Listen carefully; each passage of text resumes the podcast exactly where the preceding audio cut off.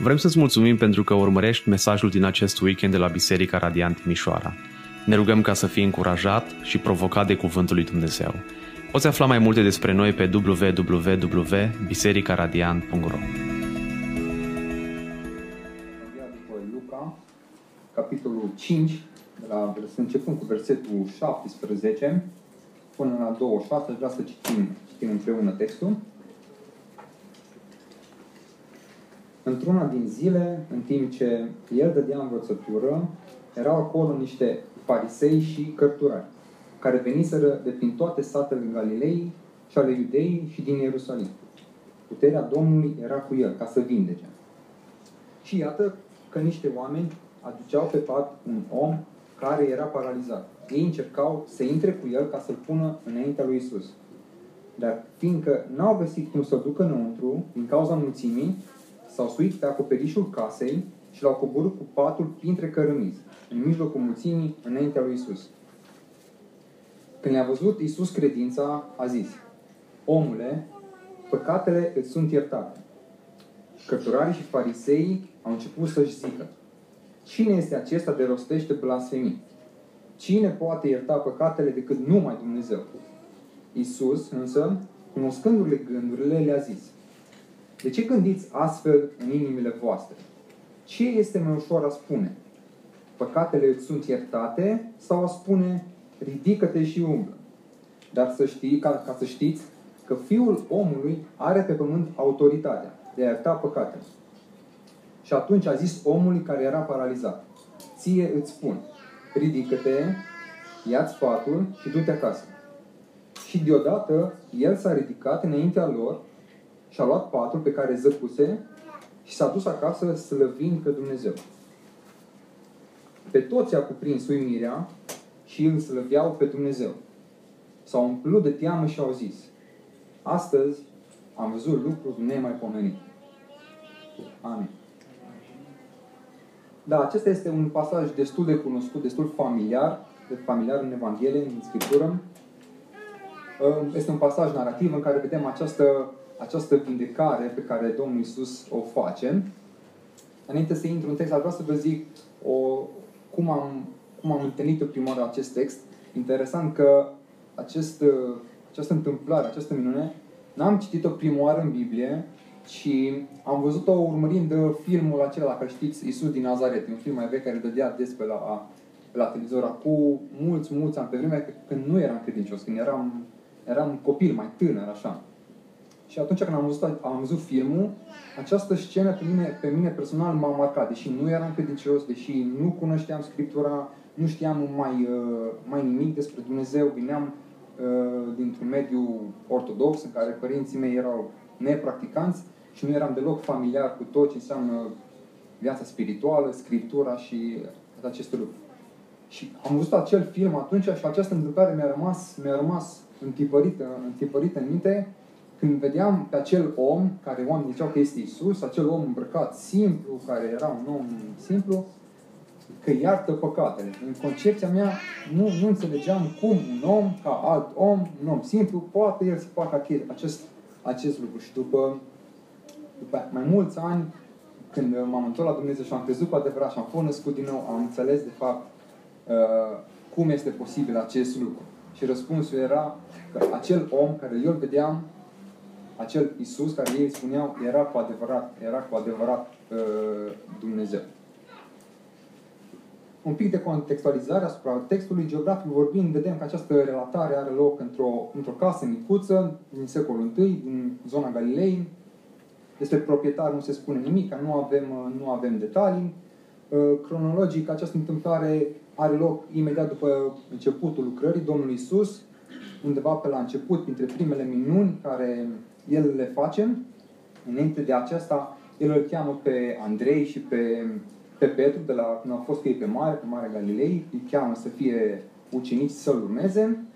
După aia merge în acest loc și după, după acesta, următoarea întâmplare, îl cheamă chemarea lui Levi, lui Matei, care știm că era un vameș, și chemarea celorlalți uh, ucenici. Interesant că acest pasaj vedem că are o importanță mai deosebită și îl vedem, uh, îl vedem regăsit și în Evanghelia după Marcu, de la capitolul 2, de la 1 la 12, și în Evanghelia după Matei, de la 9, capitolul 9, de la 1 la 1 la 8.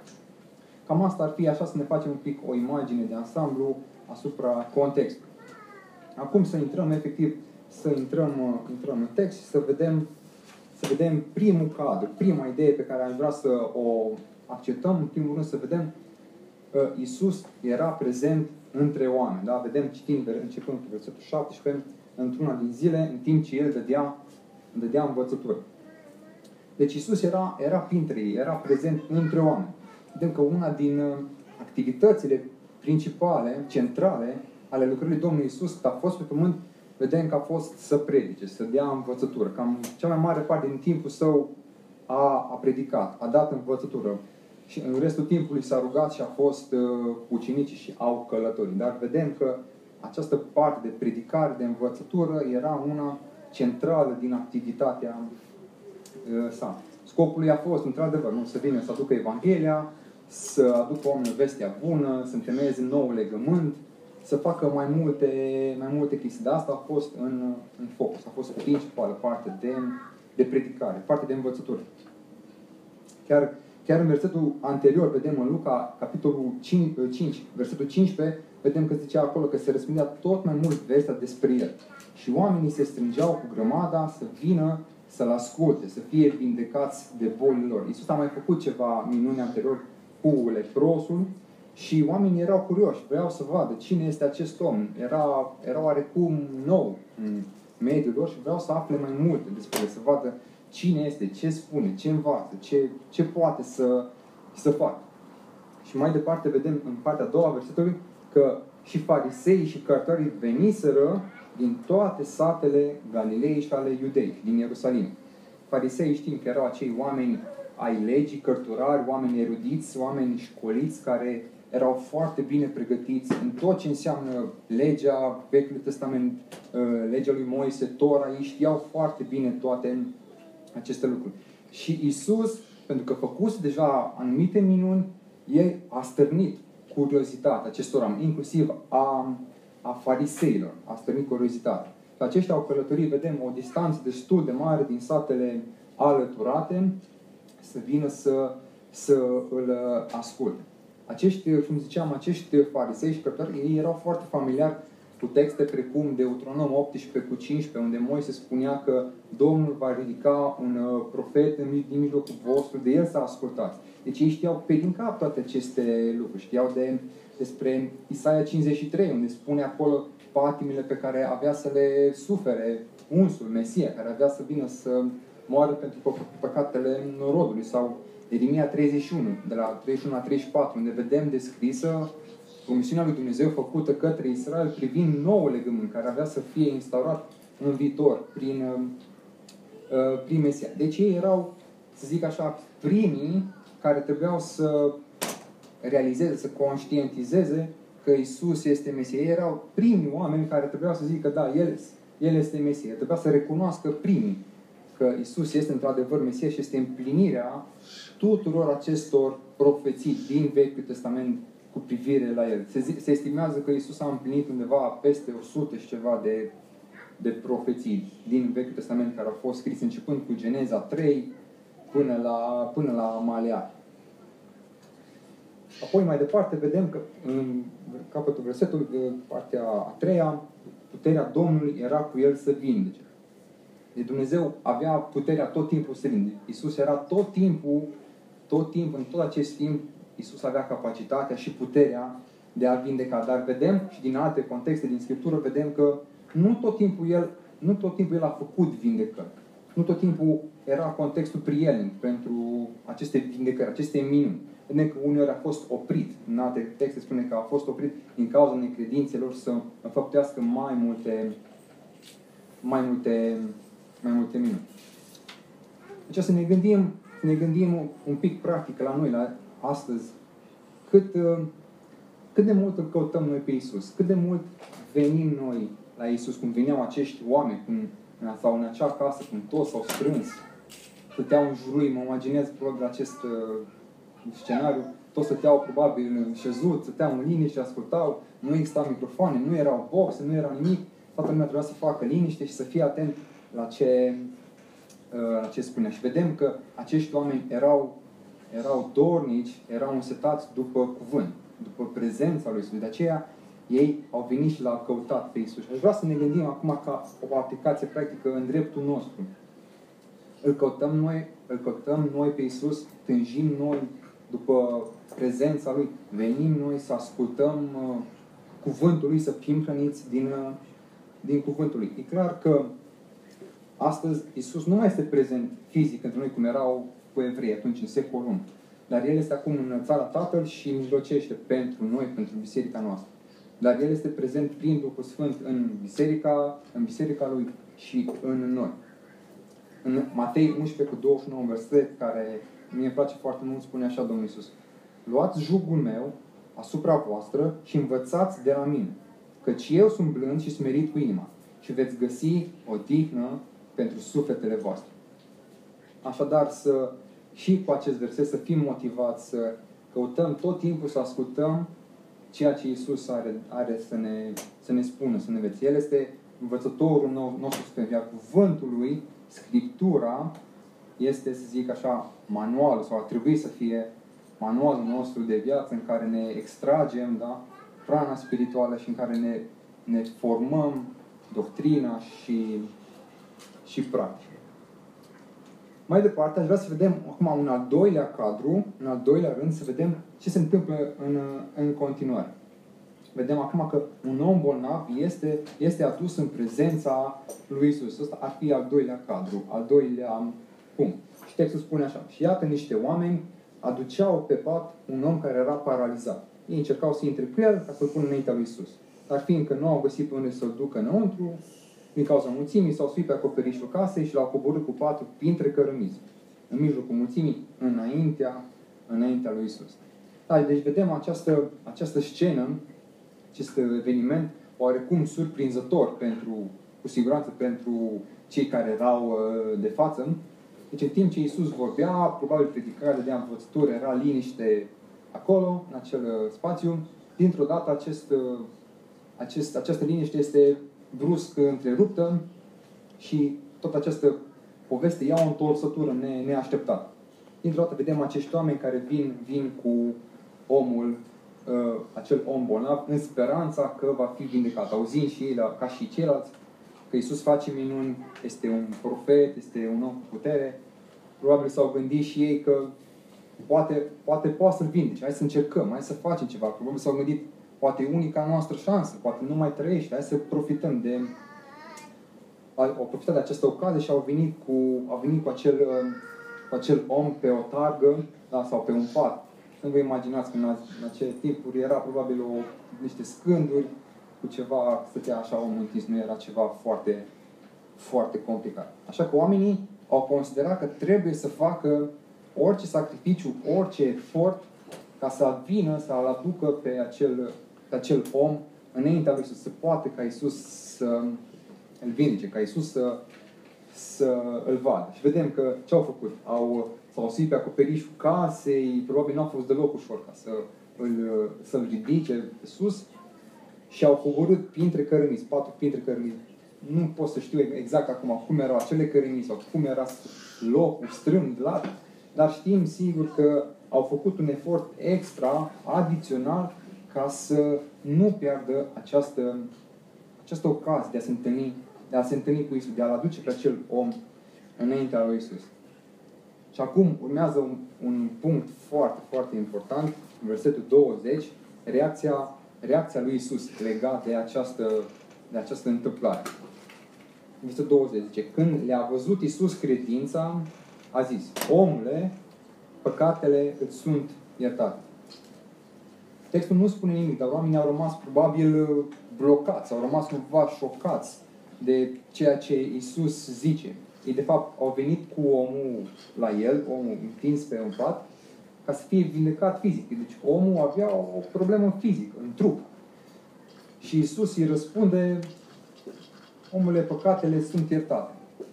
Deci, cu siguranță, cred că și omul de pe acea targă, omul bolnav, și prietenii lui care l-au dus și cei de față, probabil au rămas, la momentul acesta, au rămas au rămas uh, cumva șocați. De ce? Cum adică se ierte păcatul? Omul ăsta are o problemă asta. Tu nu, nu vezi, nu observi ce problemă are. A venit la tine cu altceva. Dar Isus, aici e foarte interesant, Isus nu voia doar ca să îi vindece trupul și să neglijeze sufletul. El nu vrea să trateze această boală temporară și să lasă neatinsă o boală eternă. Pentru Isus, când a văzut pe om, Isus fiind Dumnezeu, fiind omniscient, Dumnezeu i-a cunoscut nevoia, nevoia lui, problema reală, de fapt, cea mai importantă a lui. Și era, evident, iertarea și, și mântuirea. Așa că pentru Isus era mai importantă vindecarea sufletului, nu, nu vindecarea trupului. De aceea, cea mai mare problemă pe care omul o are este evident, evident păcat, da? partea spirituală, ce ține de spiritual.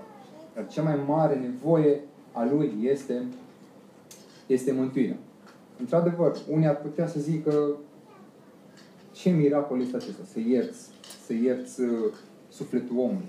Dar aș putea să zic că acesta este un miracol mai mare decât orice vindecare trupească, mai, mai, mai mare decât vindecarea leprosului sau decât înmulțirea pâinilor, da? sau mersul pe apă, când a mers, a mers Iisus pe apă, cu Petru atunci, sau chiar învierea lui Lazar. Deci a fi iertat de păcatul tău, a fi împăcat cu Dumnezeu, este un miracol mai mare, cu o greutate mai mare decât uh, orice alt miracol. De ce? Pentru că această iertare care Dumnezeu face este una de natură spirituală. Dar noi avem o problemă de natură spirituală.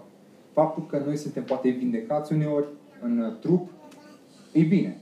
Dar nu, asta, nu asta e, să zic așa, scopul suprem la care a trebuit să ne raportăm.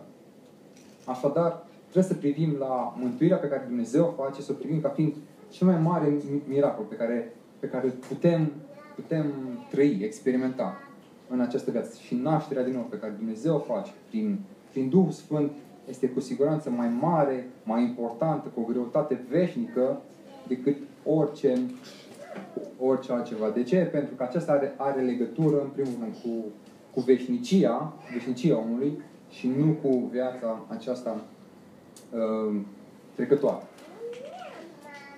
Cum aș vrea să vă, să vă întreb, aș vrea să ne gândim fiecare în dreptul nostru, uh, suntem noi împăcați cu Dumnezeu, avem această, această iertare, simțim că suntem al lui Hristos, simțim că suntem născuți din nou, am trecut prin acest, această experiență, ne simțim sufletele uh, iertate.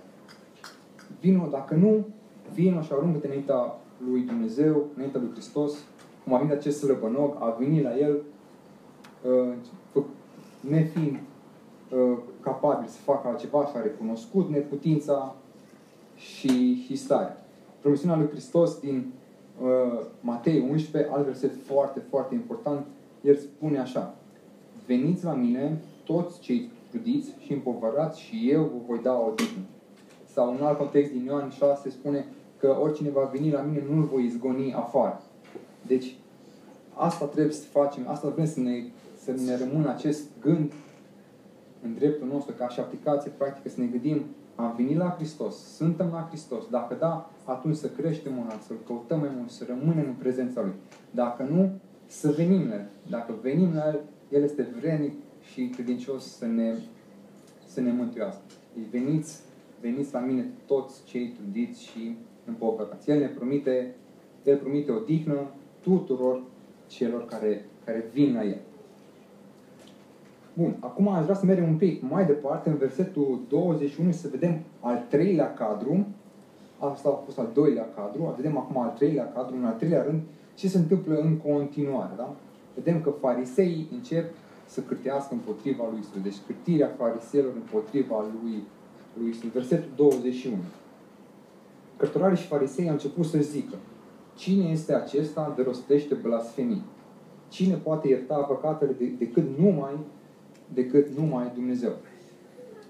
Cu siguranță această scenă a fost una destul de șocantă și pentru ei, pentru că așa ceva nu cred că au mai, nu mai auzit ei niciodată să se întâmple. Să vadă un om care spune altui om că păcatele îți sunt iertate. Deci, teologic vorbind, ei aici erau, erau corecți. Ei știau acest lucru foarte corect, din, uh, foarte bine, din uh, Scripturile Vechiului Testament. Și anume că numai Dumnezeu este în măsură, numai Dumnezeu este capabil să ierte păcatele. Nimeni nu poate face chestia asta. Nimeni nu poate pretinde a ierta păcatele decât numai și numai Dumnezeu. Deci, în acest punct, ei au fost, au fost um, corecți. Deci, așteptările lor, lor legate de Mesia erau cumva, să zic, foarte diferite de ceea ce ei vedeau, ce regăseau în Isus. Ei vedeau în Isus, în Isus, vedeau un om simplu, fiul tâmplar, fără școală, fără nimic, nimic deosebit, nimic special. Ei își imaginau ca Mesia sau unsul care va veni să fie cumva, să aibă o alură militară, să aibă o alură mai politică, să fie mai influent, să fie mai puternic. Deci, cu siguranță, identitatea lui Isus sau trăsăturile lui Isus nu-i, nu-i încuraja, nu îi făceau să gândească deloc că el ar putea, ar putea să fie Mesia. De aceea Dumnezeu ne, ne spune și în Isaia 55, verset care și el ar fi trebuit să-l, să-l știe și probabil știau, în Isaia 55 unde spune Dumnezeu că căci gândurile mele nu sunt gândurile voastre, iar căile voastre nu sunt căile mele, zice Domnul. E clar că ei aveau anumite așteptări potrivit cu imaginația lor, cum ar trebui să fie Mesia, cum ar trebui să vorbească, cum ar trebui să arate. Dar Dumnezeu, prin Isus, cumva i-a șocat pe toți și cred că valabil și în ziua de azi. Pentru mulți Isus îi o pricină de potinire pentru că nu poate să înțeleagă cum Dumnezeu s-a întrupat în om și cum Dumnezeu, cum Isus poate să fie poate să fie poate să fie Dumnezeu. De aceea erau, aici există două, două posibilități, două, două căi. Ori Isus l-a iertat cu adevărat pe om, însemnând că El este cu adevărat Dumnezeu, ori Isus nu l-a iertat pe acel om când a făcut această afirmație, însemnând că El este un profet fals și un, și un mincinos.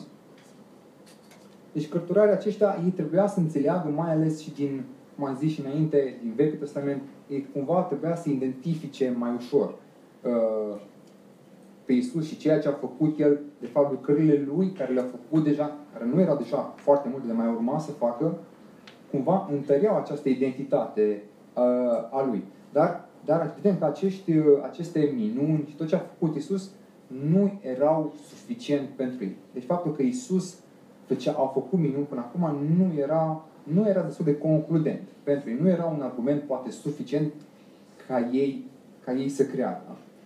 Vedem, dacă nu este suficient, cum erau farisei, cărturași farisei, nu este suficient să cunoști despre Dumnezeul lucru, nu este suficient să cunoști despre El, ci trebuie să îl cunoști pe Dumnezeu, efectiv pe El personal, nivel personal. Iisus a zis în Ioan 8 cu 24, în altă discuție, când a discutat cu farisei în alt context, dacă nu credeți că eu sunt, că eu sunt Mântuitor, eu sunt Mesia, Fiul lui Dumnezeu, dacă voi nu credeți că eu sunt, veți muri veți muri în păcatele voastre. Și știți din acest context cum a degenerat discuția și cum a fost, căutau să-l omoare și l-au acuzat că are drag și că e îndrăcit și așa mai, uh, și așa mai departe. Aceea când ne gândim, acum ca o aplicație practică scurtă, când ne gândim la, la noi, Așa e că avem de multe ori tendința, cel puțin în dreptul meu pot zic că am făcut chestia asta și am greșit aici, am păcătit în sensul ăsta, am avut, avem tendința să criticăm ceea ce nu înțelegi. Când nu înțelegi un lucru, că nu, nu ți se leagă în mintea ta toate chestiile, atunci încerci să critici, să respingi cum erau farisii. Ei nu înțelegeau cum Isus poate să facă chestia asta, deși era destul de evident. Și din cauza asta ei l-au, evident, l-au, l-au respins și n-au crezut, n-au crezut în El, că El este cu adevărat. El este Mesia, cu adevărat. Bun. Și acum acțiunea se, se intensifică și mai mult, merge către un punct culminant, această relatare, această întâmplare. Și vreau să vedem acum în al patrulea rând, al patrulea cadru, cum, cum ne răspunde Isus acestor, acestor farisei și întrebărilor care ei, cele două întrebări care ei le-au zis mai sus, în versetul 21. Să vedem acum răspunsul, răspunsul lui Isus, în versetul 22. Isus însă, cunoscându-le gândurile, le-a zis, de ce gândiți astfel în inimile voastre? Ce este mai ușor a spune? Păcatele îți sunt iertate sau a spune, ridică-te, și umblă. Deci ce vedem aici în versetul 22?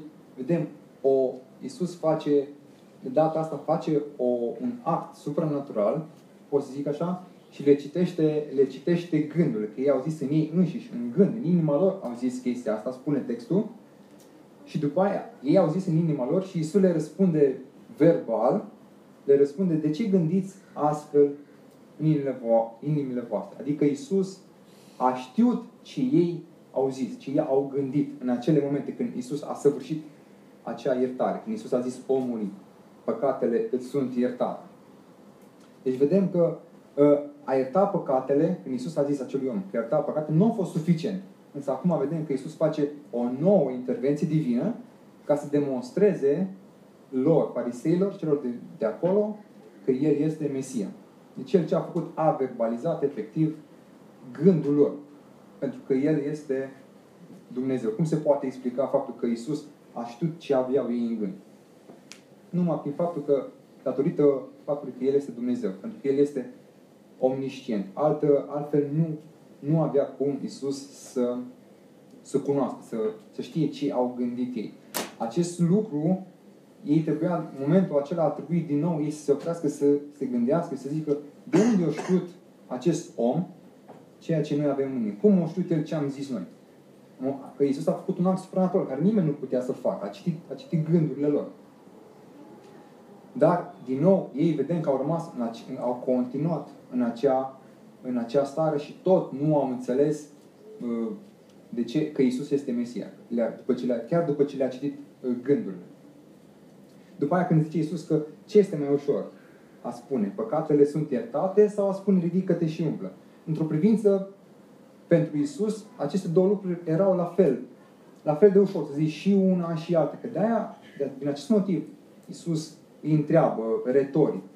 Ce este mai ușor? Să zic omului, păcatele ți-au fost iertate sau ridică-te și umblă? Ce este mai ușor? A mântui un om sau a vindeca un om de o boală, de o boală incurabilă?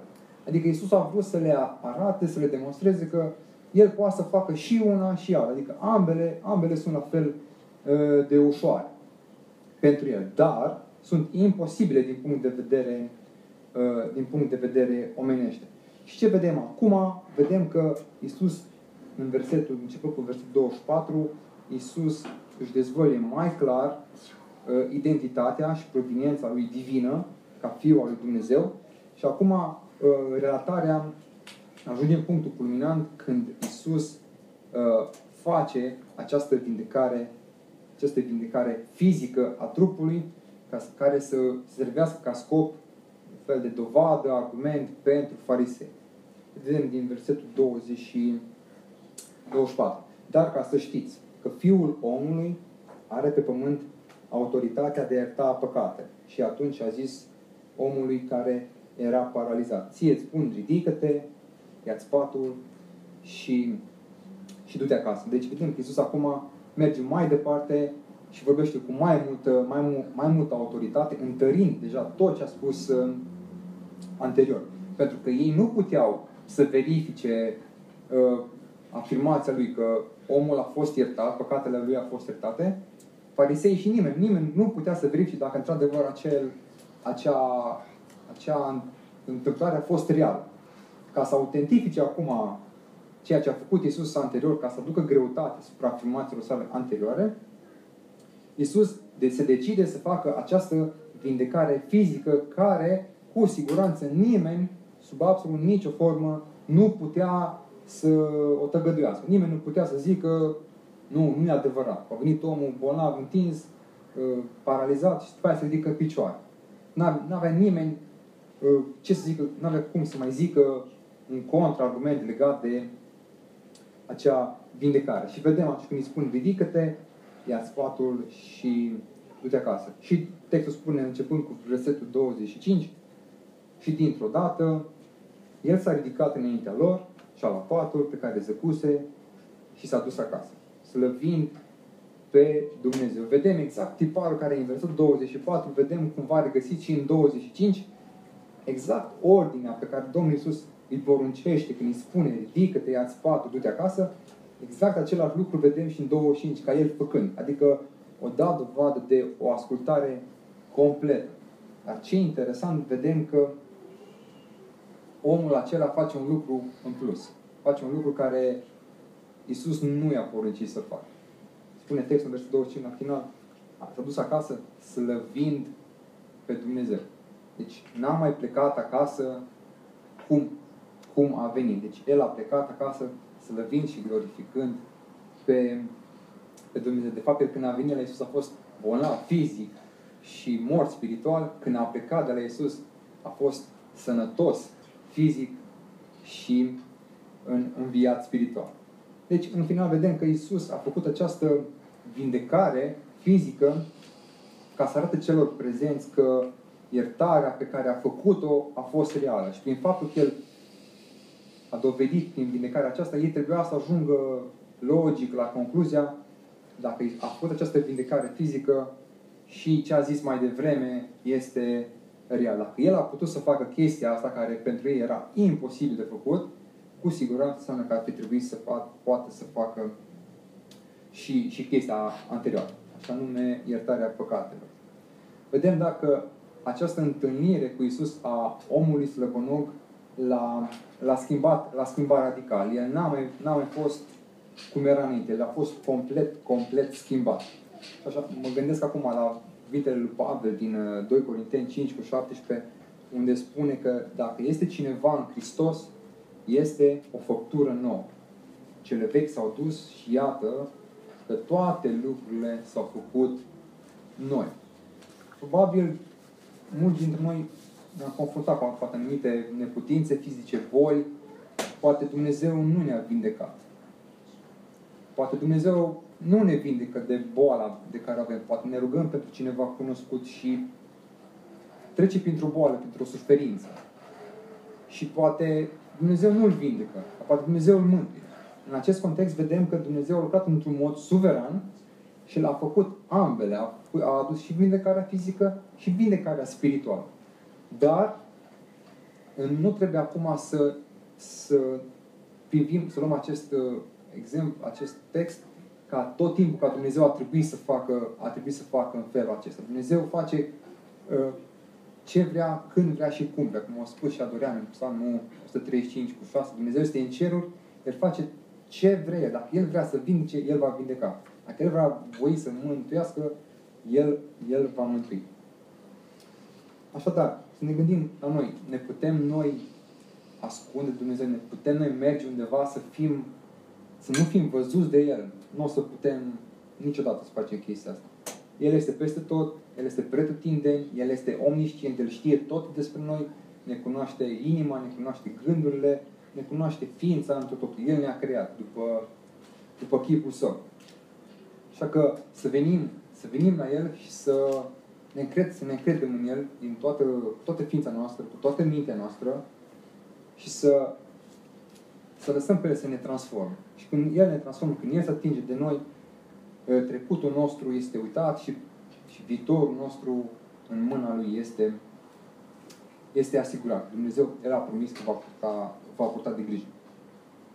Și acum, în al cincilea rând și ultimul, vedem în versetul 26, ultimul, ultimul cadru, după toate cele întâmplate, toate cele petrecute, vedem reacția, uh, reacția oamenilor față de Isus. Cum au reacționat ei la tot ce au văzut și, și au auzit. Versetul 26 spune în felul următor. Pe toți i-a cuprins uimirea și îl slăveau pe Dumnezeu. S-au umplut de teamă și au zis, astăzi am văzut lucruri nemaipomenite cu siguranță așa ceva, asemenea lucruri să vezi înfăptuite, o minune făcută de Dumnezeu întrupat, nu multor oameni s-a dat harul să, să vadă. Acei oameni care erau atunci acolo, ucenici și toți care erau în jurul lor, a fost cu adevărat, a primit în acest har de a fi în prezența lui Isus, prezența fizică a lui Isus și să vadă efectiv fizic cu ochilor cum Isus predica, cum Isus vindeca și cum Isus uh, a mântuit.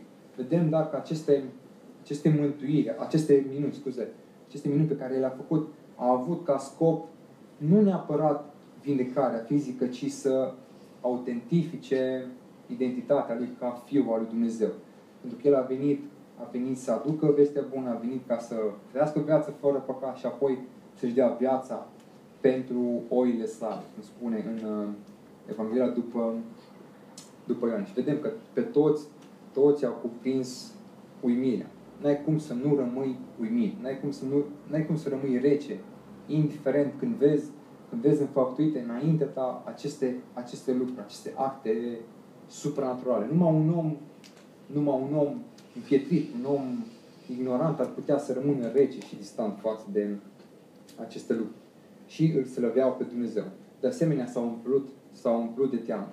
Tot timpul, ă, când ne apropiem de Dumnezeu, când citim cuvântul, cred că ar trebui să avem și acest, ă, acest sentiment de reverență, de, de evlavie, de, de frică, de frică sfânt față de, față de Dumnezeu. Pentru că știm că Dumnezeu este un foc un foc mistuitor și nu ne putem apropia ă, oricum, ci tot timpul să ne apropiem de El cu frică și să trăim cu această frică sfântă, cum ne învață și în, în proverbe, că începutul înțelepciunii este frica, frica de frica de Domnul.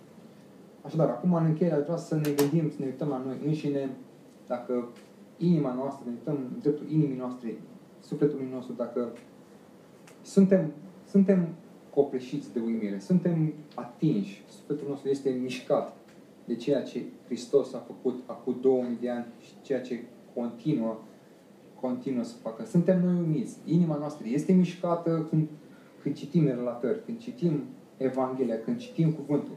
Sau rămânem cumva așa, distanți, reci. Cum, cum ne raportăm noi la, la ceea ce a făcut Isus, la, la lucrarea lui, lui, uh, lui Isus? Să cotăm, să fim, da, plini de uimire față de tot ceea ce a făcut El, să scăvim pe Dumnezeu și să, să trăim cu această teamă, cu această frică sfântă față de, față de cuvântul Lui, față de prezența Lui și față de tot ceea ce El, tot ceea ce El este. Așadar, să trăim, da, să trăim în fiecare zi a vieții, să trăim cât mai uimiți, să fim uimiți de lucrarea Lui, de providența Lui, de harul care El zilnic îl toarnă și îl oferă peste noi, să fim uimiți de măreția sa, de grandoarea sa, de înțelepciunea pe care El dă dovadă de, în fiecare zi, fără poate ca noi să ne dăm seama de, de multe ori, să-L slăvim prin felul cum gândim, prin felul cum ne purtăm, prin actele noastre mici de, de zi cu zi, mai ales să tânjim apoi, să tânjim după prezența Lui, prezența Lui în inima noastră, prin rugăciune, prin cuvânt, prin părtășie cu biserica, cu frații din biserică și să, să ne ațintim privirea zilnic către, către Isus. Eu simt că dacă, n-aș, dacă m-aș retrage privirea, m-aș simți din start de busola, nu știu ce să fac, m-aș simți descurajat, m-aș, m-aș simți pierdut într-un fel.